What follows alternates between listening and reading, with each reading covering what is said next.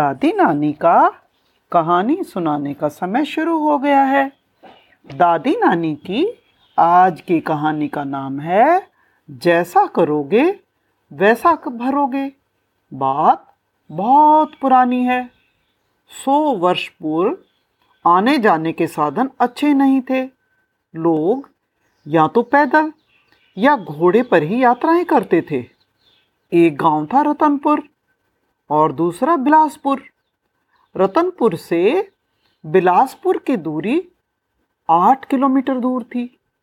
एक बार रतनपुर के लाला किरोड़ीमल बिलासपुर आए।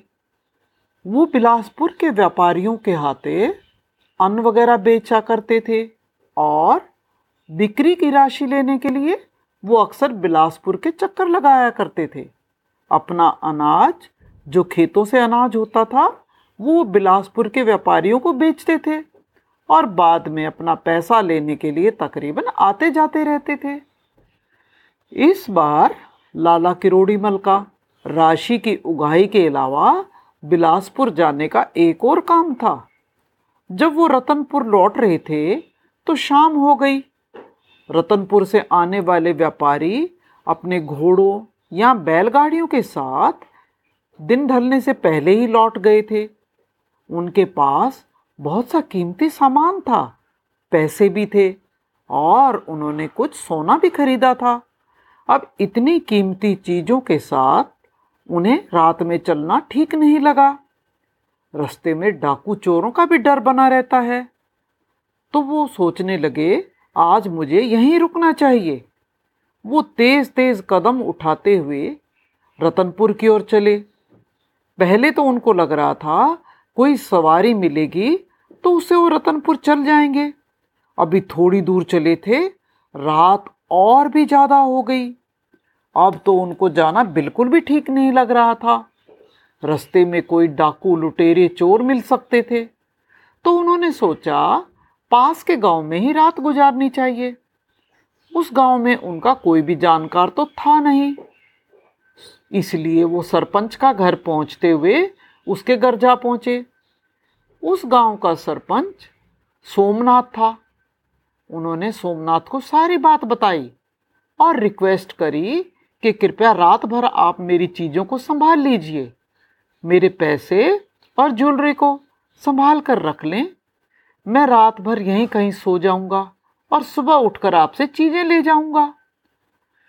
सोमनाथ ने किरोड़ी मल से कीमती चीज़ों की पोटली ले ली। और कहा, तुम चिंता मत करो। इधर उधर रात गुजारने की क्या ज़रूरत है? मैं तुम्हें सोने के लिए चार पाई दे देता हूँ। सोमनाथ की दी हुई चटाई लेकर लाला किरोड़ीमल आराम से सो गए। दिन भर की भागदौड़ से वो काफ़ी थक गए थे। सो उन्हें लेटते ही नींद आ गई। आधी रात बीतने पर किसी ने कसकर लात मारी। लाला किरोड़ीमल हड़बड़ा कर उठे, आँख फाड़ कर देखने लगे। अंधेरे में उन्हें कुछ दिखाई नहीं दे रहा था।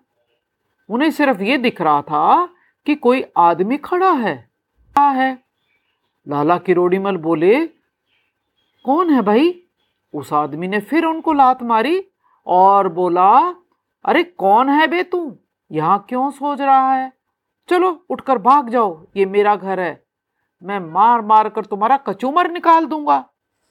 लाला किरोड़ीमल डर गए और चुपचाप वहाँ से अंधेरे में एक तरफ़ हो गए। वो आदमी मदमस्त आदमी था। उसने शराब पी रखी थी। वो तो आराम से किरोड़ीमल की चटाई पर उनकी जगह पर लेटा और आराम से सो गया। बच्चों, वो आदमी और कोई नहीं था। वो सोमनाथ का इकलौता बेटा था। जो बिल्कुल आवारा था, रोज़ाना नशे में धुत होकर रात को देर से घर लौटता और कहीं भी पढ़कर सो जाता था। उधर सोमनाथ की आँखों से नींद गायब थी।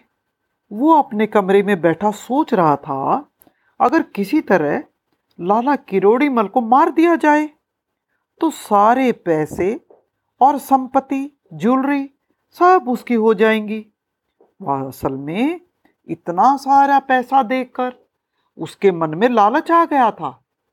बस उसने कुछ डिसाइड किया और उठा।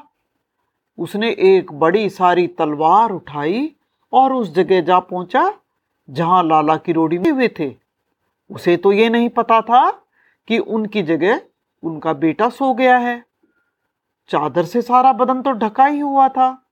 उन्होंने तलवार उठाई और ज़ोर से सोए आदमी पर वार कर दिया। वो तड़प कर कुछ देर में शांत हो गया। आप सोमनाथ ने चादर में लिपटे आदमी को उठाया, कंधे पर लादकर अंधेरे में छिपता छिपाता गाँव के तालाब की ओर चला। तालाब पर पहुंचकर उसने लाश को तालाब में फेंक दिया और आराम से आकर सो गया। अब सुबह वो उठा। और अपने घर की देहरी पर बैठा, कुल्ला ब्रश कर रहा था। तभी उसे सामने से लाला किरोड़ीमल आते हुए दिखाई दिए। किरोड़ीमल को देखकर वो घबरा गया। कुछ देर के लिए तो उसे समझ नहीं आया, ये कहाँ से आ रहे हैं? आते ही लाला किरोड़ीमल ने अपनी पोटली मांगी। अब भला सोमनाथ मना कैसे कर सकता था? उसने पोटली लाकर लाला की किरोड़ीमल को सौंप दी। सोमनाथ को धन्यवाद देकर और ये जानकारी देकर कि रात उन्होंने गाँव के मंदिर में काटी थी। किरोड़ीमल अपनी राह चलते बने। अब सोमनाथ तो बहुत परेशान हो गया। अगर किरोड़ीमल मंदिर में सोया था तो चटाई पर कौन सोया था? जिसे उसने मार दिया था। ये सोचता हुआ सोमनाथ उठा और जल्दी से कुर्ता पहनकर तालाब की तरफ़ भागा। तालाब के किनारे पहुँचने पर उसने देखा, वहाँ बहुत सारी भीड़ इकट्ठा थी। भीड़ को चीरकर सोमनाथ जब आगे पहुँचा तो क्या देखा?